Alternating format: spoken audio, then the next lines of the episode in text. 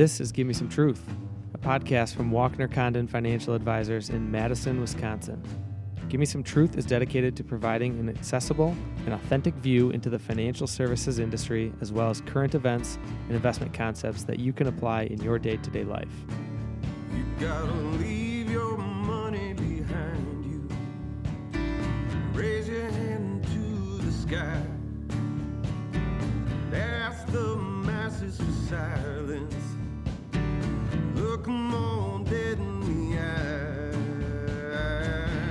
Welcome back to Give Me Some Truth. Today we are going to talk about the exciting topics that are coming out from the IRS of all things.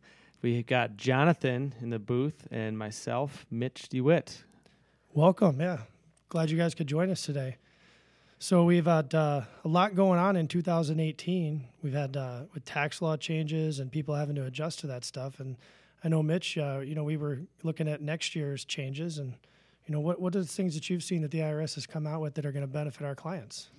So uh, what they're changing in technical speak is contribution limits, but really what that means for for you, the listener and, and clients, is that you can put away more money in tax or retirement advantage vehicles. So you in 2019, if you're maxing out the the different ways that you can save for retirement currently, you can actually increase the amount that you're putting away towards your retirement in 2019. So one of the reasons, Mitch, they're doing this, uh, it's an inflation adjustment. So as wages go up and and uh, inflation goes up, it, it gives people an opportunity to keep up. So they're not limited to the amount that they can put away for tax savings, but also to keep up with their retirement goals. So many of you might know that you know they have a amount that you can put in as an employee as an elective deferral, and that amount this year for 2018 is eighteen thousand five hundred dollars. Now next year when they move that up five hundred dollars to nineteen thousand, that is going to allow you to put away more, but you have to make the adjustment. So one of the things that we recommend is as you sit down and you look at your benefits, or if you're working with your HR, you take some time and look and see can you afford that $500 increase? Is it going to be worthwhile to take it off the taxes and put it towards your goal? Um, and also uh, understand too that that's your employer sponsored plan. You have an increase coming too for IRAs, which is great for individual retirement savers, maybe that don't have access to a retirement plan. So that's on both the IRA and the Roth IRA side. So, you know, Mitch, can you talk a little bit about that and the increases that are going on there? Sure. And some of you already might point out that oh that 18.5 number I'm I thought I was putting in 24.5 in, in 2018 and and you might be right. And for those listeners you're probably over 50 and you are able to do that because there's something that's called the catch-up contribution. So some of you out there are already utilizing that catch-up contribution which is $6,000 and that number actually is not changing. What's changing is is the base, right? So it's 18.5 in 2018 in a 401k moving forward to 2019, you can put in that 19,000 and then 6,000 if you're over 50 on top of that. Yeah, and then again back to the IRA too. The IRAs went up five hundred dollars a piece from a five thousand five hundred dollar contribution to a traditional IRA or a Roth IRA, and that allows you to put in six thousand next year. And the con- catch-up contribution has gone up. It continues to be a thousand, so you can put in seven thousand total if you're over fifty. So if you were participating in an employer-sponsored plan, and you were maxing that out, and next year's numbers, you would be able to put in a total of $25,000. And if you maxed out your IRA or Roth IRA contribution as well, that gives you the potential of putting away $32,000. So that's for over 50. Now, if you're under 50, you're going to be able to put away a total of $25,000 or $26,000, I'm sorry. So, and that would be I'm sorry, no, 25 because you would lose the catch-up contribution. So that $25,000 is the maximum amount that you could put away to be able to have a tax benefit for it. Now, some of you may say I don't even come close to maxing out. And one of the things that that we recommend is when you're working with your plan provider and with your company and looking into the plan is find out what the company matches. Because if the company matches, every dollar that you put in there is 100% return for you when it's vested. So we highly recommend that you at least put away what your company matches to be able to take advantage of that, regardless of what these maximum uh, you know contribution limits are. So this is something that we think is very important for people as they work towards these long-term goals, towards a, work optional lifestyle. Is take advantage of everything your company's given you.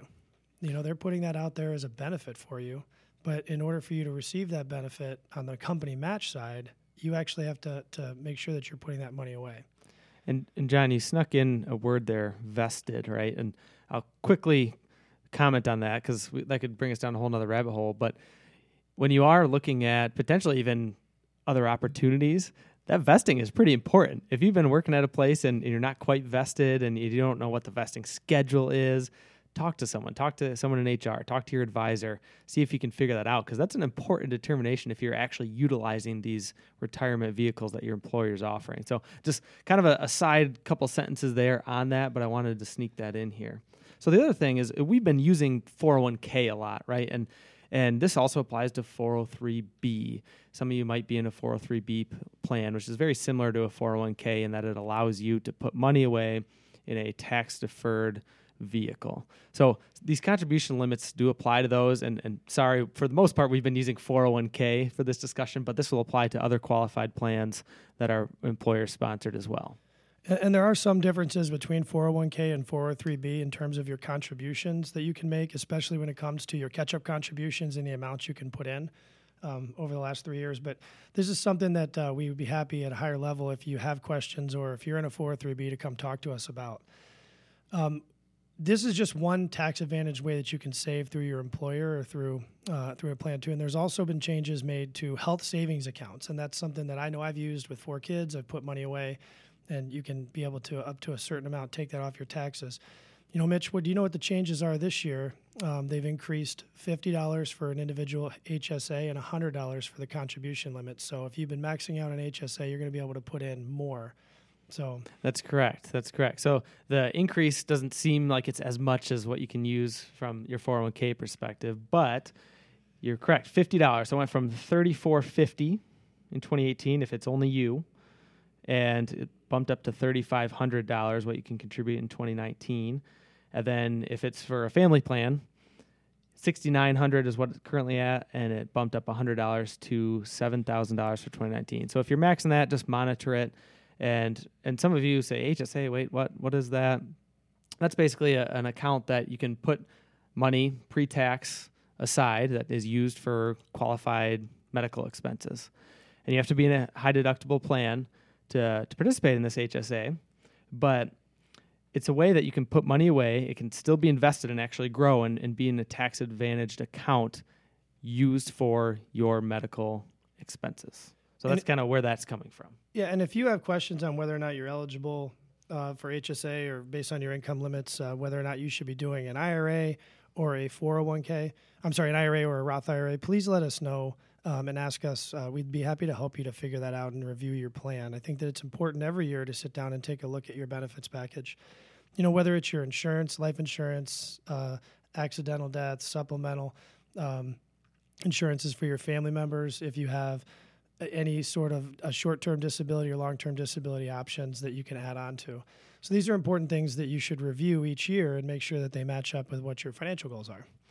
And similarly in the HSA to a 401k, right? There's incentives sometimes provided to plan participants of a 401k, like John mentioned, right? You put in 1% that's matched up to 4%, let's say. So dollar for dollar, you put a dollar in, your company puts in a dollar. There's incentives in 401k to do that. Sometimes, not always, but sometimes in HSA too, your employer will actually incentivize you to utilize it by making a deposit into that HSA account on your behalf. So that's actually another thing that you should look into. Get the the plan documents from from your HR group, but that's also another reason to consider. Hey, maybe this HSA is something worth looking at. Now I know some of this stuff uh, you're talking about limits and contributions and th- things like that can be kind of boring. But I'm having a blast. Yeah, well, absolutely. I, I know this stuff, you know, as I sit down and see these change. But these little increases and these changes and minor adjustments that you make to your plan over time and continuing to bump that up without changing your lifestyle can have a dramatic effect down the road because of compound interest and the tax deferral that's awarded in these.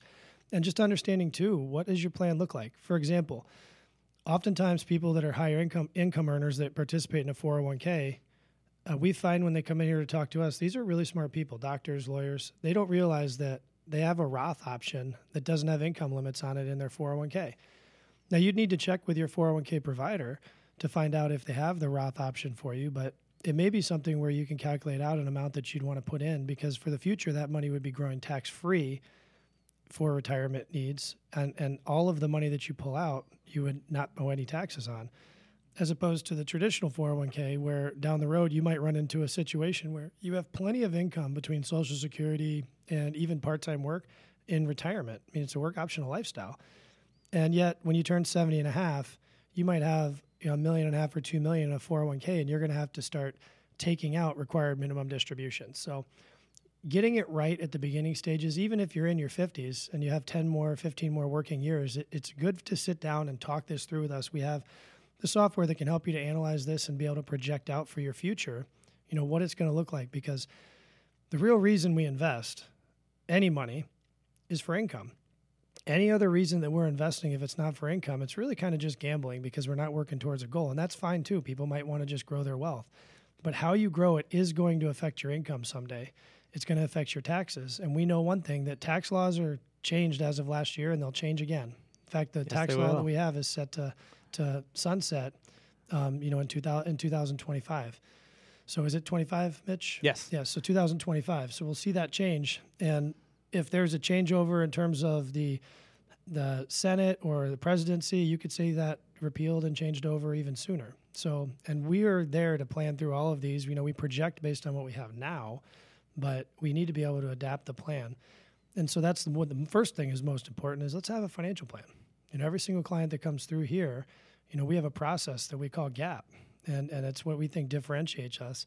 And and it starts with goals, and then analyzing your investments, putting together a plan. That's the first P, and the second P is for personalization. But if you don't have that plan, if you don't have that process in place, it's going to be very difficult to adapt and to know if you're on track for your goals, no matter how much money you have.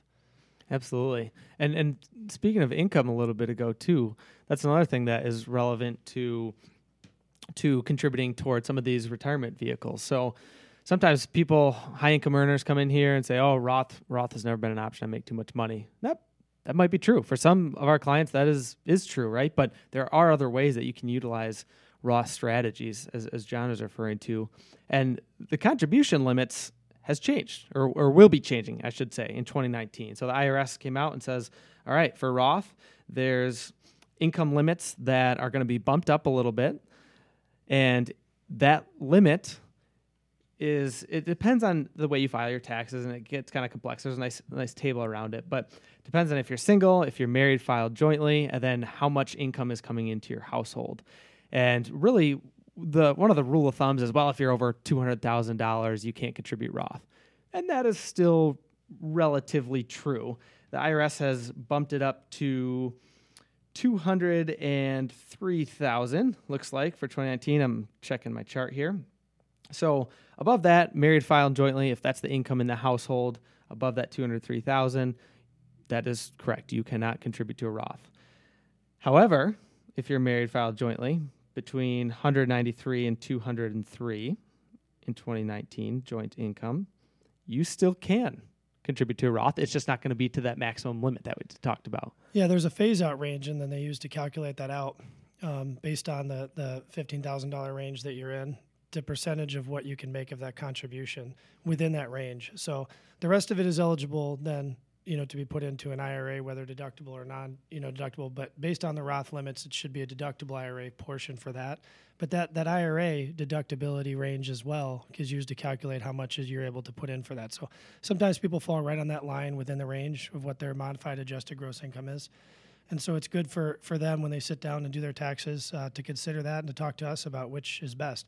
But if you have the money to put away and you have the goal that you're working towards, you know, we, we highly recommend that you continue working towards that goal and make that contribution based on what your situation allows. Exactly. And you mentioned modified adjusted gross income, right? Because that's actually what they're looking at. So if you're contributing into your employer 401k and you say, oh, I make 200 grand a year, whatever it is, well, your modified adjusted gross income will probably look very different when you get your tax statement, when you get your W 2. And, and that is the number that we're going to be looking at when the IRS says, all right, what can you contribute? What's deductible? What's not, et cetera.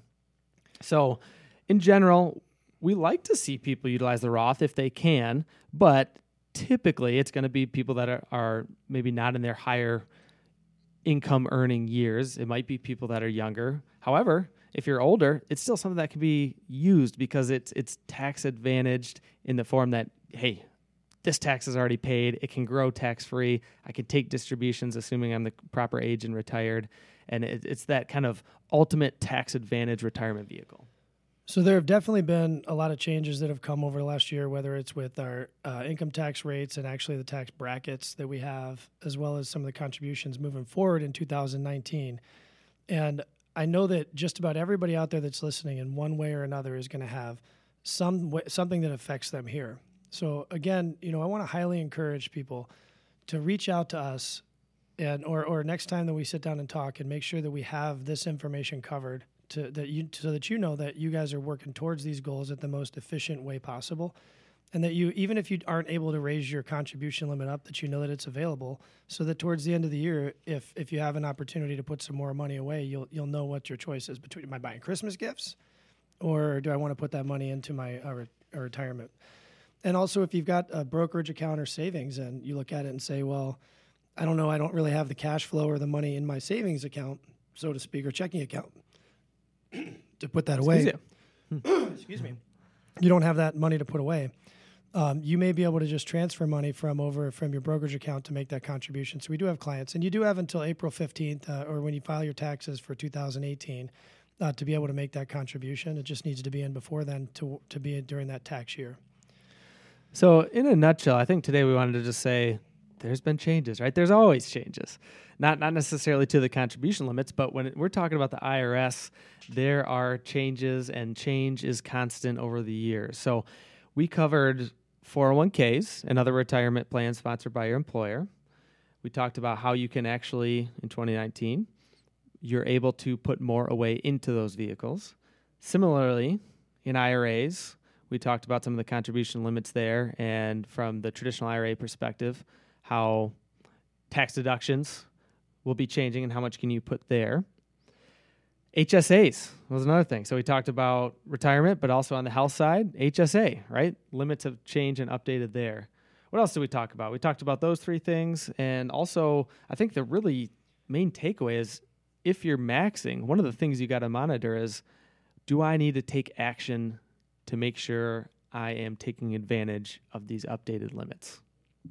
Anything else, John, that you could think of? That's all I got for you today. So I hope that you guys are doing well and getting ready for a happy Thanksgiving next week.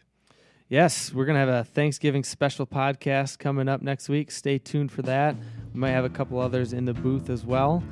Thank you again for tuning in and learning a little bit about what can be viewed as the boring world of the IRS, but hey, it can impact us all if we utilize it appropriately.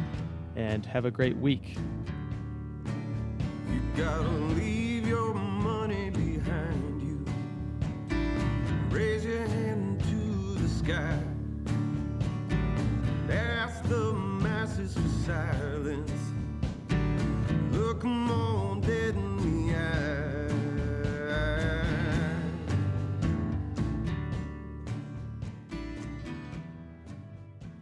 Advisory services are offered through Walkner Condon Financial Advisors LLC, a registered investment advisor in the states of Wisconsin and Texas.